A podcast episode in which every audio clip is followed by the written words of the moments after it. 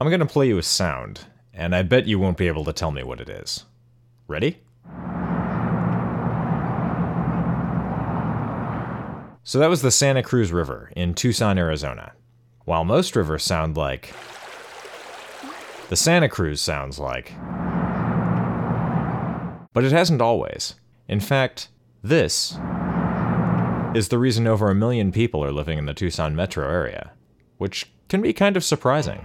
Landmark, Tucson, anything come to mind? I'd just have to say uh, saguaro cactuses. I mean, sounds kind of weird with the prison when you're coming down here. Mount Lemmon, I guess. So mountains. Yeah, definitely.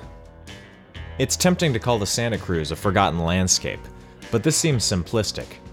Over the past 30 years, Pima County, which contains Tucson, has seen its population nearly double. Many of these new Tucsonans have migrated to the Sun Belt from elsewhere in the country and have no awareness or memories of the river.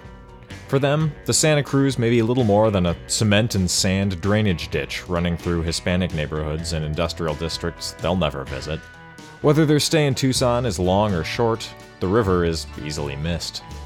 But for others, perhaps a small minority, the dry bed of the Santa Cruz continues to make Tucson, well, Tucson. Some of these people live in the barrios next to the river and trace their families back several generations, back to when the Santa Cruz still flowed. Others are newcomers with an interest in environmental restoration, local history, or simply finding a place to jog that's away from traffic. Some of the homeless call the river home. There's only one river, but there are many Santa Cruzes. So much of our history ties to the river from agriculture to how everybody got here. They made their settlements along the river because that's where the water was at. We have 4,000 years of farming in the region thanks to the river. Well, it was everything before the railroad, particularly. I mean, it was transportation, it was water for crops. It was the lifeline. There would have been no Tucson without a flowing stretch of the Santa Cruz River. So it was the heart and soul of the community. I'm walking along an asphalt path that traces the west bank of the Santa Cruz River. Tucson surrounds me, the abbreviated skyline of its downtown glowing over the elevated tan freeway to the east. It's a late afternoon in November, and a light wind is blowing, crisp, 60 degree air across my face. When the wind blows from the west, it has a refreshing, clean quality, but today it's blowing from the east and bears a faint trace of exhaust from Interstate 10 and the Union Pacific Railroad. The weather is clear, and the sun is retreating behind the jagged silhouette of the Tucson Mountains. The river is to my right, a wide channel 20 feet below ground level, its steep banks frozen in place by rough cement that glows orange in the afternoon light.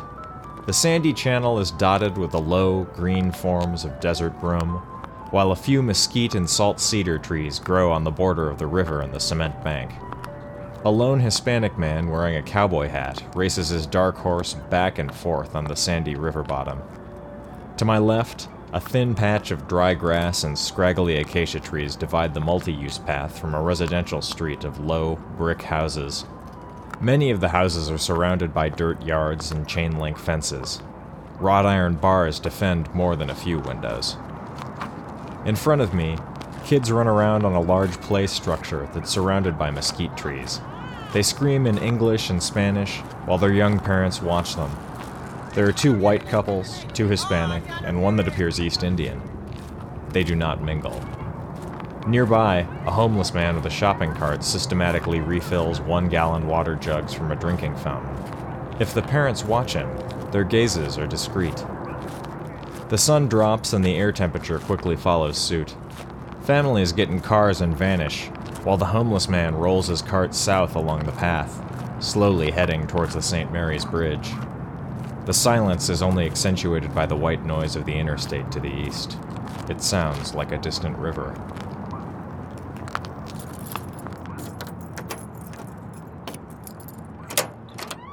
I walk back to my car and slam the door. The empty riverbed stretches across my field of view, and headlights chase after each other on the interstate. The Santa Cruz is here in three dimensions, but I want to see it in four. The river wasn't always like this. It needs to be contextualized in time. And so in the olden days, the river was perennial in its flow. You would have found native fish species that would have been in the river. You know, during protracted drought periods, uh, it would have been a series of you know low-lying pools and kind of stagnant water. So it wouldn't have been a you know voluminous river. And one old timer actually said that during the early summer months, oftentimes there wasn't enough water in the Santa Cruz to give a horse a drink of water. Water was precious, but it was still there in a relative abundance, at least most of the time. I mean, they were able to have a whole social structure around these water bodies. It had to, at least among some of the people, made them much more acutely aware of their presence in an unpredictable environment that could go from extreme drought to extreme floods. Wherever there was surface water, you'd have these large stretches of riparian vegetation with great cottonwood trees, with willows, and of course, that riparian vegetation would have supported dense populations of birds and other animals. So they were very, very verdant oases in the desert. That water that's in the river is actually connected to shallow groundwater. So you go back to the 1700s, they would have had wells, and they would have been the open well. You dug a big hole, and you'd have found water at the bottom of it perennially. After Tucson became a part of the United States, as more and more people began to move here, uh, there was a greater demand for food, and people tried to get more out of the river than it could really provide in order to get more water for irrigation. People began to excavate interception ditches upriver. Well, unfortunately, what those ditches did was to channelize the river. The typical pattern before that was that whenever enough rain fell, the water would hit all of that riparian vegetation and replenish the aquifer. But with those intercept ditches, the floodwaters increased in velocity and ran off much more quickly as that downcut, you not only had more water flowing away, less water in the river, but then, you know, you might have had your fields 10 or 20 feet above where the flow was. That left more and more Tucson fields high and dry. You know, in a sense, farmers in Tucson participated in the destruction of their own livelihood. The next morning, I ride my bicycle south along the Santa Cruz path. The cracked pavement under my tires leads me past the Garden of Gethsemane, a stucco walled enclosure surrounding the Christian sculptures of Felix Lucero. Lucero was a veteran of the First World War who, legend has it, vowed to dedicate his life to the production of religious art after surviving a gruesome battle. White plaster faces from the Last Supper peek out at me through an opening in the wall, and then vanish as the path leads me under the Congress Street Bridge. The morning light does nothing to relieve the gloom under the bridge. Despite the cool weather and stiff wind blowing down the river, a bronzed homeless man sits, shirtless and cross legged, on a cement ledge to my right. He's hunched forward, eyes closed, mouth open, one hand tightly grabbing his nose. Then he raises his other hand, forms a fist, and begins to hammer on the back of his head with his knuckles. The sound is hollow, like a woodpecker abusing a dead tree. As I pedal away, I can still hear it the staccato click, click, click reverberating off the concrete bridge. Lucero lived under another version of this bridge in the late 30s as he crafted his sculptures out of river mud, debris, and plaster. 70 years ago. What did he see when he woke up in the morning? What did the river mean to him? Did it mean anything? We'll probably never know Lucero's thoughts, but we do know that the Santa Cruz he slept in was a river in transition, far more natural than the dirt channel full of overturned shopping carts and half buried car tires to my left, but a far cry from the lush, if temperamental Santa Cruz that drew Native Americans, Spaniards, Mexicans, and even early waves of Americans to Tucson. Lucero's river was a dry river, and it had been for over four decades.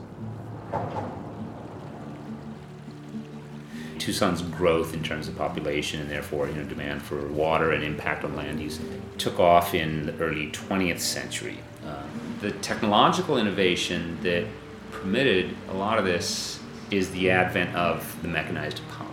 We get this pump and everything changes, and we're still figuring out the implications of that change, because now we're digging down into the aquifer and we're now trying to pump aquifer water. So now instead of the aquifer feeding the river, the river is feeding the aquifer. And the more you pump down now, what you do is you basically draw all that surface water that's in these puddles and ponds or had been sort of in the river channel, you, you, you dry all that out.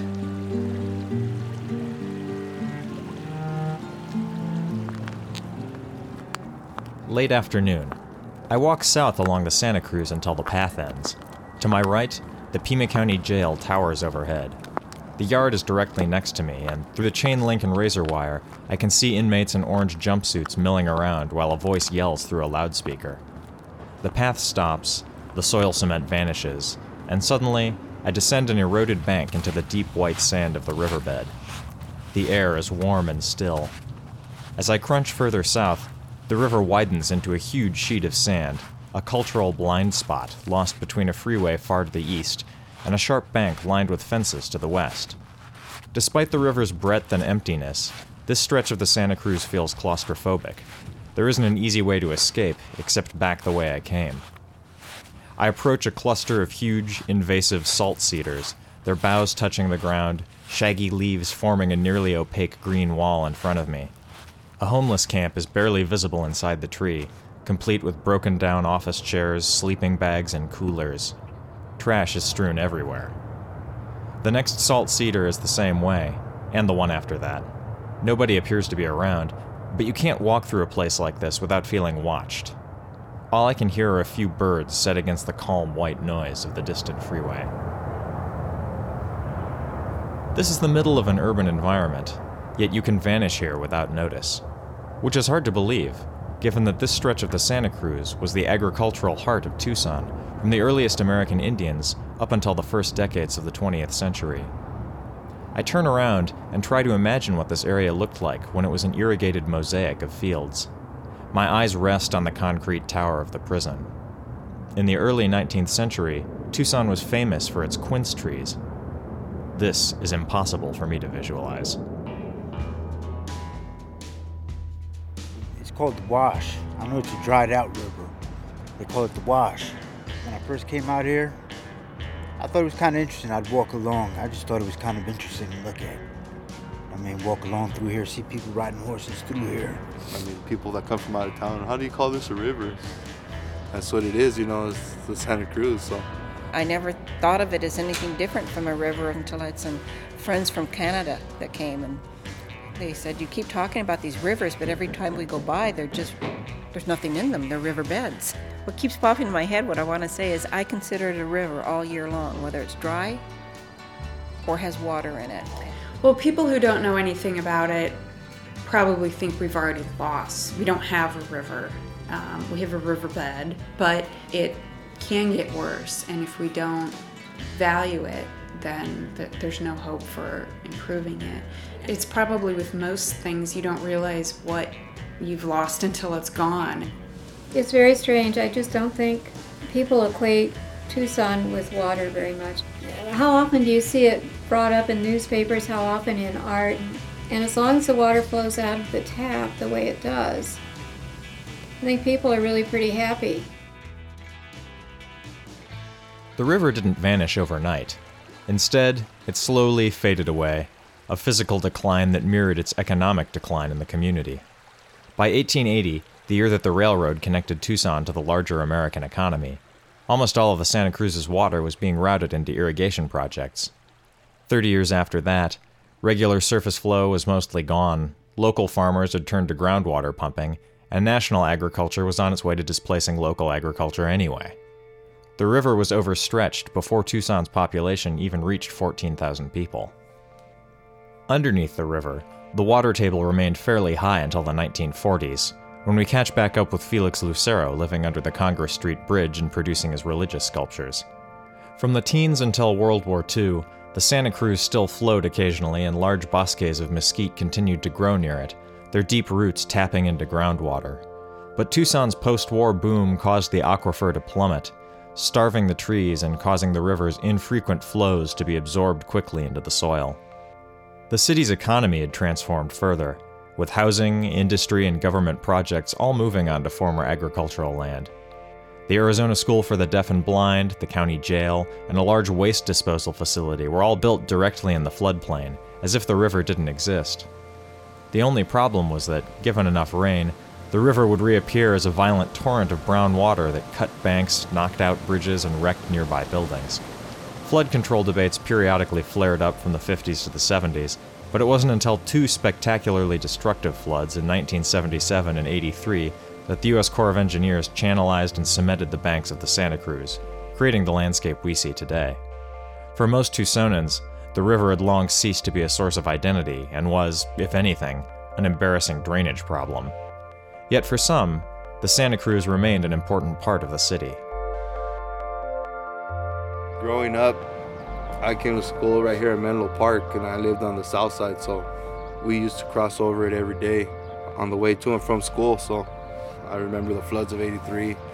My grandfather brought me right here down to Congress, and we saw the bridge get taken out. And I'm a traveler, so I was looking for a place I could camp out. They told me ask the people who camp out along the river. That's what they told me.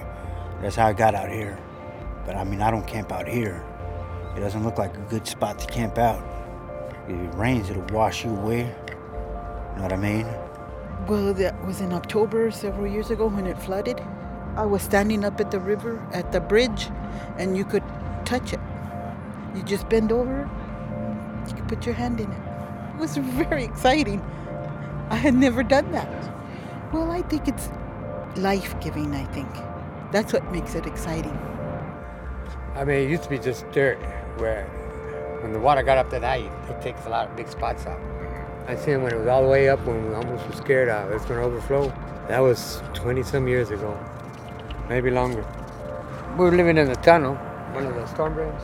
Then we got a little rained out, and um, but we made it out of there safe, thank God.